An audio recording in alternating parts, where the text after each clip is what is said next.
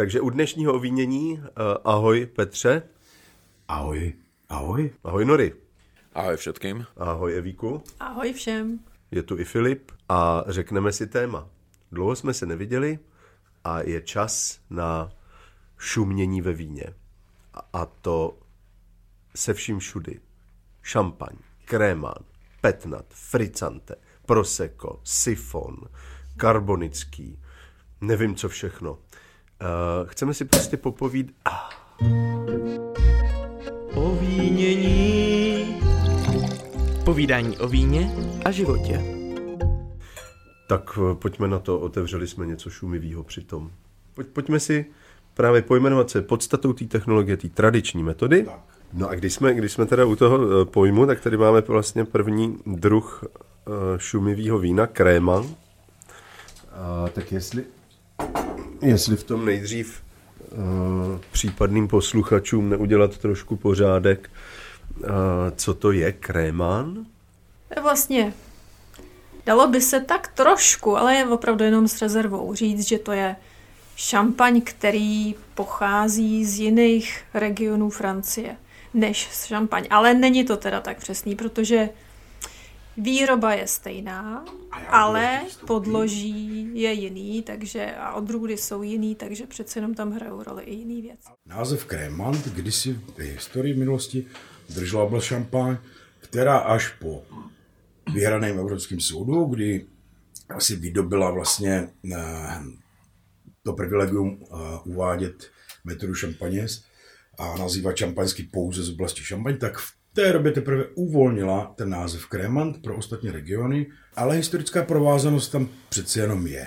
Kréman je označení pro šumivý víno vzniklý metodou šampaň, jenom z oblastí mimo tu eh, oblast geografickou eh, šampaň a všech těch zapsaných eh, vinic nebo pod oblastí kolem šampaň. Kdo je, kdo je vlastně otec šampanského? To byl tam pán Perignon? Vážně bych se chtěl vědět, že kdo to, kdo to vymyslel vlastně.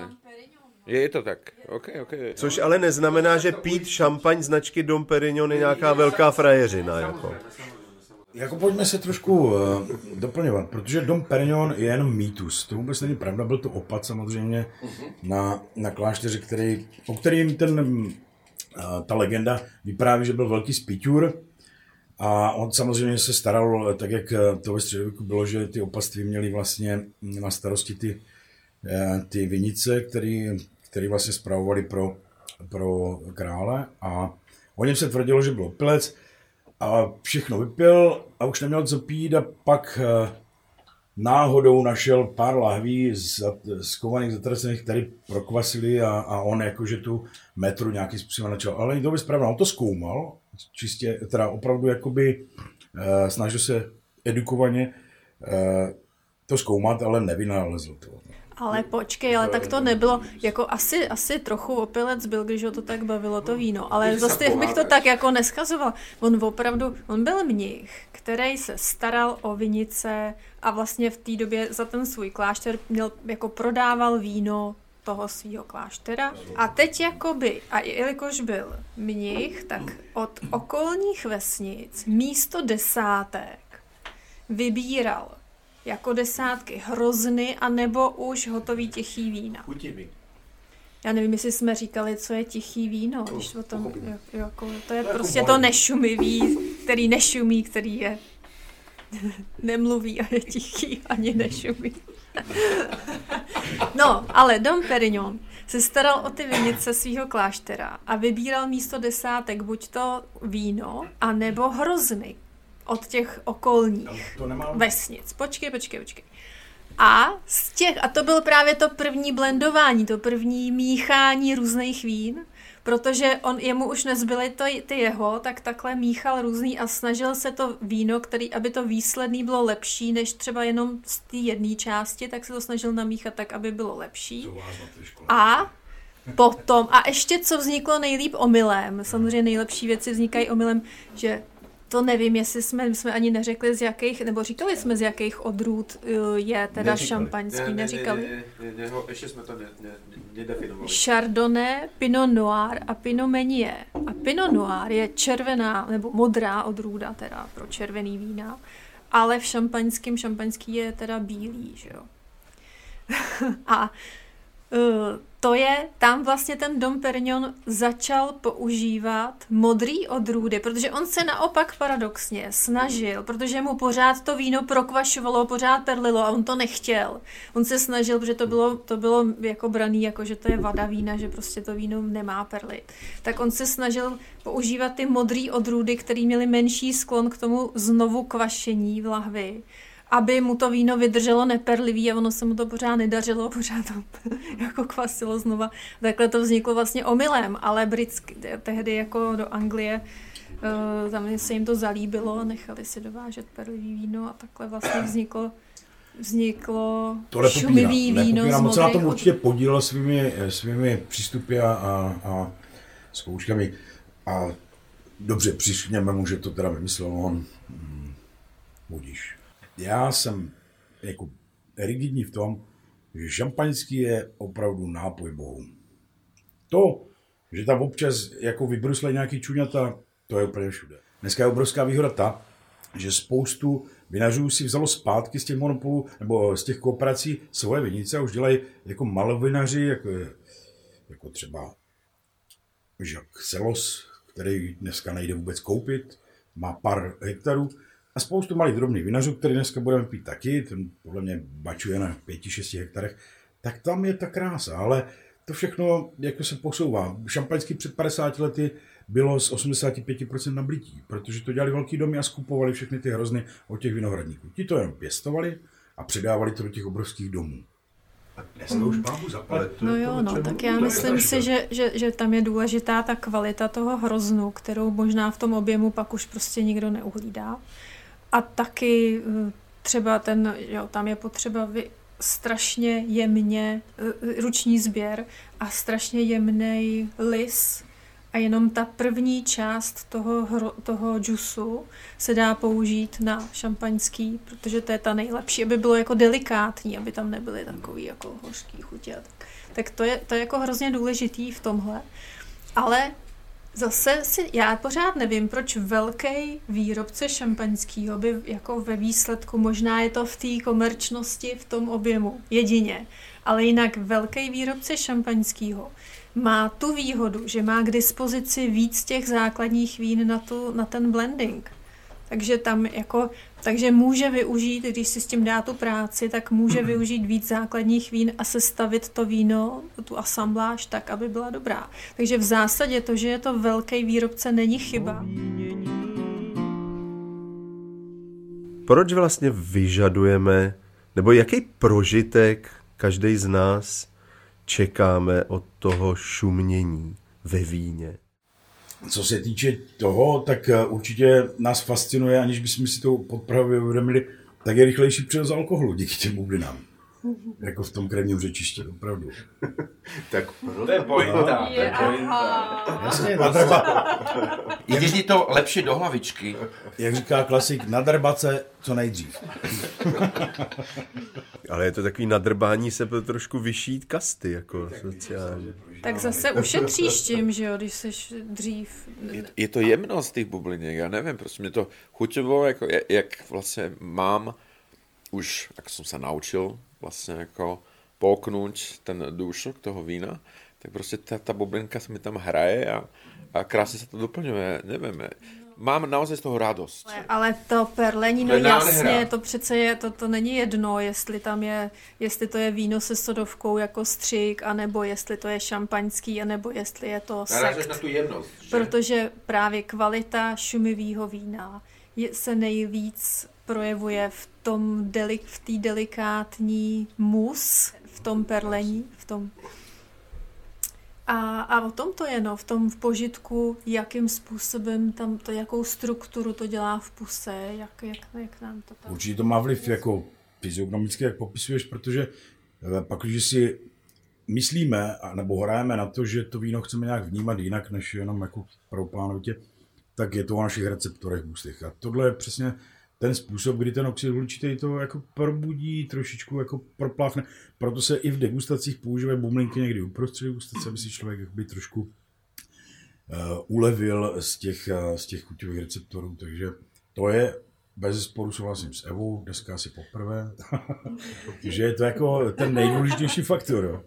A není bublina jako bublina, jak říká Zimmermann, protože samozřejmě, když je přirozený, přirozený uvolňování toho oxidu uhličitého do toho vína, eh, díky kvašení, tak je to úplně jiný rozdíl, než když to tam někdo fouká bombičkama. Jo, tak. Napadaly mě u toho ještě dvě věci. Myslím si, jako jedna věc je, dej, dej do špatného vína šumění a můžeš mít úspěch.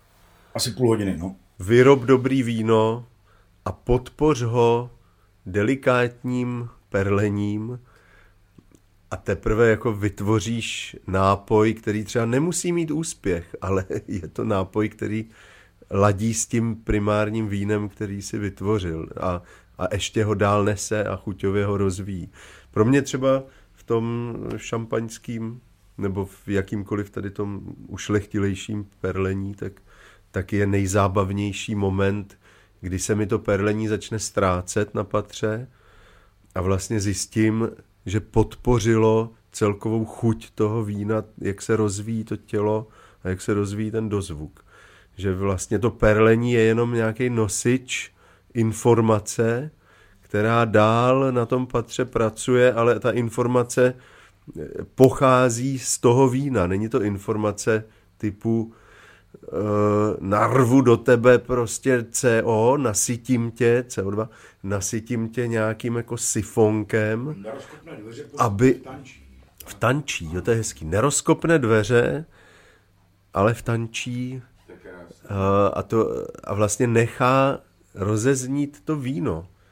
Ne, nenechá tě jako utopit se v bublinách jako když se napiješ sodovky. Krásně jsi to řekl, protože jsem si při těch tvých slovech vzpomněl na to, když jsem pil jako opravdu stará bublíková šampaňský, i pednat, i kréma. A u těch už to prlení je samozřejmě po desítkách let jako zanedbatelný nebo velmi slabý. A i přesto, buď v tomhle případě, anebo když máš kvalitní šampaňský, řekněme, teď nový, a když ho necháš vlastně v té skleničce vyprchat do druhého dne, i do třetího.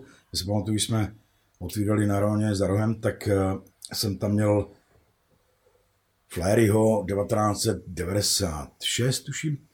A protože jsem byl takový hamižný jak Boris, tak jsem si poslední skleničku nalil uh, to z lahve a skoval jsem si to do ledničky na víno nebo do vinotéky. Zapomněl jsem na to a vzal jsem si ho za tři dny. Bylo to nádherný. Samozřejmě po bublince ani stopa ale to víno bylo nádherné. Takže je to přesně, jak říkáš jenom ho doprovází. Musí za ním být ta síla a ta bublina jenom otevírá dveře. To, je, to je krásný, prostě, že, že nesmí být ten, který je to první a zároveň poslední, co tě jako, co tě jako napadne při tom, když to piješ. Podle mě to sekt je nějaký patvar, který se spojuje se sek, sek a demisek, sek. Uh, sek, ne. ne, ne, ne. Že sekt je vlastně cokoliv, co primárně nebo druhotně kvasilo a má to korkovej anebo plastový špunt, který buchne. To je sekt. Ne, já myslím, že je to jednodušší. Sekt je nápoj, který se pije v sektě, ne? Já bych rád jako zavítal k takové novodobé strašidelné tradici na Moravě. Řekněte mi, co si myslíte o krásné soutěži, která už několik let, možná desítky let funguje na Moravě. A to je sabráž. Nepřišlo to od nás někde z východu, od nějakých takých nějakých lidí, co mali velké šable? A, že, že, nám, že nám možná jakoby chybí ta, ta zkušenost jako genetická, ta bo, bojová, to, to šavlování v bitvách muž na muže tak si jako odšavluju hrdlo lahve a je to takový jako, je to, je to určitý gesto síly. A mož, možná, že sabráš... Takže já bych to vysvětlil pro ty, který, eh, který eh, neznají význam toho. je to hrozně moderní tady na Moravě a připadá mi to jako, že, že si kupují uh, velký auta malí kluci. Takže jako dělají v tom soutěž. Ale princip spočívá v tom, že se usekne sektu nebo šampaňskýmu nebo něčemu jako ono to nemusí být úplně šampaňský, dělá se to i tady s těma našima uh, moravskýma a slovenskýma bublinama, že se mu vlastně usekne hrdlo a ono samozřejmě tím tlakem, když je to podchlazený ještě navíc, tak tím tlakem ten střep jako uh, nikam nepadne, ten, ten uražený vršek i s tím korkem, ať už šavle na počátku, dneska už se to dělá i hřebínkem nebo tak vlastně vyletí tím tlakem a a jako někdo má přitom třeba nějaký menší orgasmus, ale smysl toho mi nedává, protože ztratíš u toho minimálně deci dvě toho moku. Sabráž tedy, jak praví uh, Encyklopedia Britannica, sabráž je metoda, která se ustálila v době napoleonských válek po francouzské revoluci, kdy Napoleonovy armády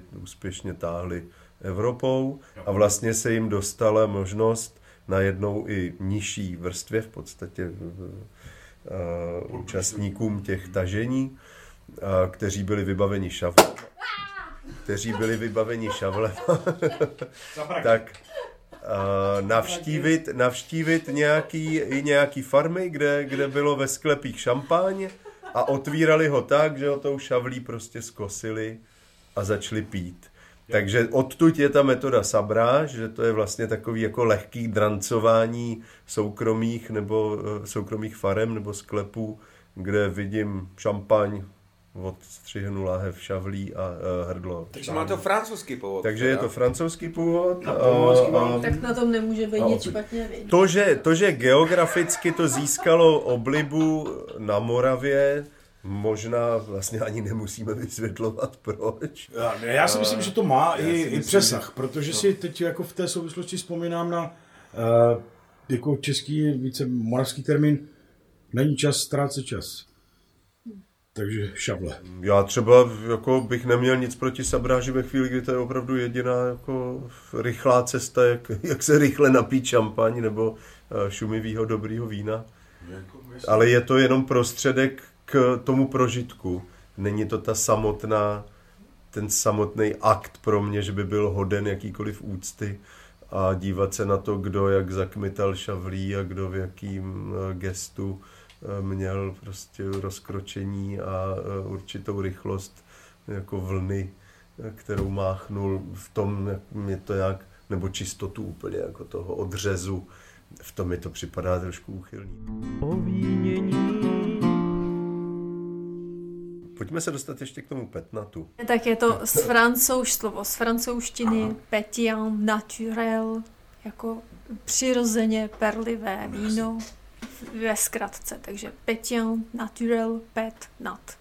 Víno, který kvasí, to prvotní kvašení vůbec v té první výrobě vína, kde víno kvasí, tak už v tu chvíli se zalahvuje a to kvašení přirozeně pokračuje v lahvi takže výsledkem je víno, který je přirozeně perlivý v té lahvi, protože nedokvasí úplně, úplně, ale to perlení CO2 nemá kam odcházet, takže zůstává v tom víně, v, tom, v té lahvi. Takže tohle je taková metoda hodně blízká těm naturálním vinařům, i když si myslím, že dneska už to jak kdokoliv.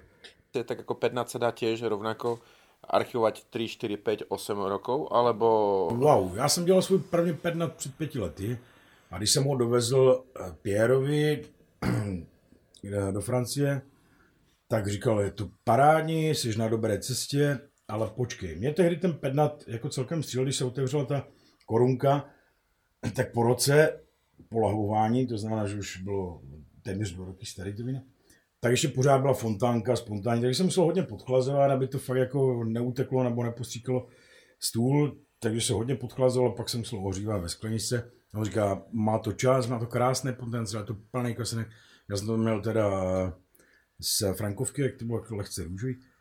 A říká, když to vydržíš, bude to krásný, protože tehdy před těmi pěti lety to byl ještě jako fenomén eh, v Česku nepříliš známý. Jo? Já si myslím, že to je otázka posledních pěti let. A já, když jsem ho dělal tehdy, tak jako nechci být tvrdý, že jsem průkopník, ale nebylo to ještě tak jako spafané. Takže jsem jel za tím krásným vinařem do Francie a on mi tohle to řekl a pak, aby mi to dokázal, na což do smrti nezapomenu, tak vytáhl svůj petnat, 12 let starý, otevřel ho a prostě nepopsatelný. Seděl u toho stolu i jeho distributor kanadský a já jsem ho požádal, jestli by mi jednu lahev dal, že bych si to jako chtěl odvízt do Čech a, a zkouš, tak jako mi dal, požádal ten Kanaděn a můj nedal. Takže jako myslím si, někde, nemá to nikdo oskoušený, to byla moje první a poslední zkušenost, že to má hodně zajímavý potenciál a když je všechno, jak má být, tak to může Já být velmi že, že, či sa to tam vlastne hýbe, keď je to pod tou korunkou, či to tam ešte vlastne ako pracuje. Ako. Určitě je zajímavý, že když jsem pil ten jeho, tak on to měl pod korkem i pod korunkou, že to má dvakrát lištěný. Mně, mně vlastně na tom připadá sympatický na tom petnat. Nesympatický na tom je, že to je teďka hrozně trendy a modní. Je to hrozně otravný a každý prostě ichtyl pije petnat. Ale zároveň je to pro mě sympatický v tom, když přijdu do jakýkoliv vinárny, vinotéky a nabídnou mi tam škálu petnatů, a nebo si tam můžu vybrat ze dvou šampaňských, no tak bych radši ochutnával petnat a hledal, protože stojí často kolem 300, 380 korun, třeba, možná jsou i levnější. A vím že, vím, že hledám, objevuju, zkouším a je to víno, které vznikalo přirozeně a, a vždycky radši vypiju 10 ne úplně dobře ještě udělaných petnatů nebo dozrálých nebo petnatů na cestě, než jednu lahev proseka, protože je to cesta k vínu. A v tom mi to vlastně připadá jako hezký. A to je hezký, co jsi řekl, protože eh, teď mi vlastně vyvstalo to, když jsem popisoval Piera eh, s tím jeho 12-letým pednatem, tak v podstatě pořád je to, eh, to společný s těma věcma, jak vinař přemýšlí, jak my tady děláme burčák a- jak je dneska trendy jako petnat. On to nikdy nedělal se záměrem pro to, aby postavil jako do svého portfolia víno. On to dělal jenom kvůli sobě, proto to tak dlouho uchoval, protože si udělal třeba jenom 100 lahví. Jo? A to je ten rozdíl, že někdo experimentuje, protože tu svoji vinici pořád jako zkouší, eh, dělá věci, ale ne se záměrem, hledá, hledá, ale jenom pro sebe, aby jako víc chápal a víc naslouchal té zemi a těm, těm rostlinám, ale ne s tím eh, záměrem udělat nový, nový jako marketingový tah. Což je právě ta chyba tady, že je to krásný ten pet napít, je to víno, který, který jako má pozbudit, jak, jak jsme se bavili, bublinka je fajn, po, posunetě, ale pak za to ledas to skováš, nebo, nebo chceš rychle prodat jako ten sklep a takže se do toho zase mísí takovýhle neštěstí. A ještě bych jako třeba vzpomněl, myslím si, že tomu já jsem tři roky pracoval ve Španělsku, sice v oblasti Rioja, ale rád bych vzpomněl jako kavu, protože to je tak strašně z, jako milý, co se týče poměru ceny a kvality, jakoby sekt, nebo už jsme to teda řekli, co to je, jako Betora šampaň, klasická, samozřejmě z eh, tamních odrůd, ale taky mě to baví prostě, protože se dá koupit za strašně malé peníze. A když eh, vzpomínám strašidelnosti okolo, okolo proseka, tak já dám radši prostě 300 korun za kavu, než 320 za proseko. Ale zase pozor, jako eh, u dobrých kremantů začínáme od 400 vejš, u dobrých šampaňských začínáme 800 a vejš a u dobré kavy začínáme 250 vejš, jo? takže tam se prostě jako dá slušně v létě napít a nemusíte do toho dávat uh, ty sodovky, jako jemně perlivý, které jsou rengenované, ozářený. Mě by ještě zajímalo, když eh, jsme mluvili o tom petnatu, tam ta cena, já si představuju, že ta výroba není nějak složitá, Není ne? vůbec. Že, No, že prostě naopak, naopak je ta nejjednodušší, že to je vlastně návrat k tomu, jak kdysi to šumivý víno mohlo vznikat, že, Nedáš že se prostě no. zavřelo do lahve, aby, aby bublinky neunikaly a bylo to. A ještě je tam, a, a tím se- už se o něj teoreticky nemusíš starat, možná jenom ho uložíš do, do vhodné teploty a to je všechno. Ani ho ne, nemusíš nějak kroutit lahvem a potom jako překorkovávat. tak, tak, tak. Takže teoreticky nevidím důvod, proč by ta cena tam měla být nějak vysoká. Ne, vůbec. No tak a možná bychom mohli ještě na závěr zmínit metod ancestral, protože to je vlastně podobná metoda. Ne. Metoda předků. Metoda, Metoda, předků. metoda nebo- předků, když už jsme v tady těch A- přírodních, přírodních metodách, jak vyrábět šumivá vína, tak ancestral znamená no, jako předkové, prastará metoda zděděná po předcích, když bychom to tak vysvětlili. A je to metoda, kterou se vyrábělo šumivý víno ještě před tou šampaňskou metodou. Myslíš před Pereninom? A... Podle mě ona s ním má podepsanou smlouvu.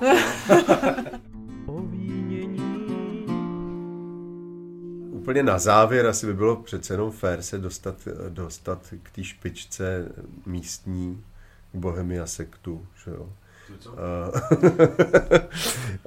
Ne, jenom, že tady nám vyp- to slovo sekt se nám tady objevilo. Uh, tak opravdu to slovo sekt označuje geograficky, je to jakási snaha z Německa a po, poté Rakouska napodobovat uh, úspěch šampaň, čili vinařů tady z těch regionů. Uh, to znamená kopírovat tu metodu tradicionel, jenomže se to trochu víc rozvolnilo, takže pro to označení sekt, který opravdu je z toho latinského sek, jako secus, suchý, uh, tak, uh, tak se vlastně přejal ten název pro šumivý víno, vzniklý metodou druhotního kvašení, který má podmínku, že tam musí být uh, i dozážní likér, který je ten stejný jako z toho primárního vína a musí to mít aspoň 10% alkoholu. Pro mě vždycky šampaň bylo, eh, jako šampaňský bylo nápoj bohů a, a mám ho strašně rád. Nicméně je to úplně jako u všeho. Prostě nemůžete každý den žrát bifteky a nemůžete každý den jíst jahody eh, z Bohemia sekt. Je potřeba se neposrat, jo. Takže na, na, naši milí uh, příznivci všeho, co šumí, my to teď ukončíme. Loučím se, děkuju Petrovi. Já taky děkuju, stálo to za to, já to ještě dopiju, díky na skladě. děkuju Norikovi. Já těž veľmi pekne ďakujem a, a majte sa pekne. Víku, my budeme pokračovat dál. Na zdraví, užívejte dobrých vín. Uh, loučí se Filip a uslyšíme se zase u příštího ovínění. Ovínění. Povídání o víně a životě.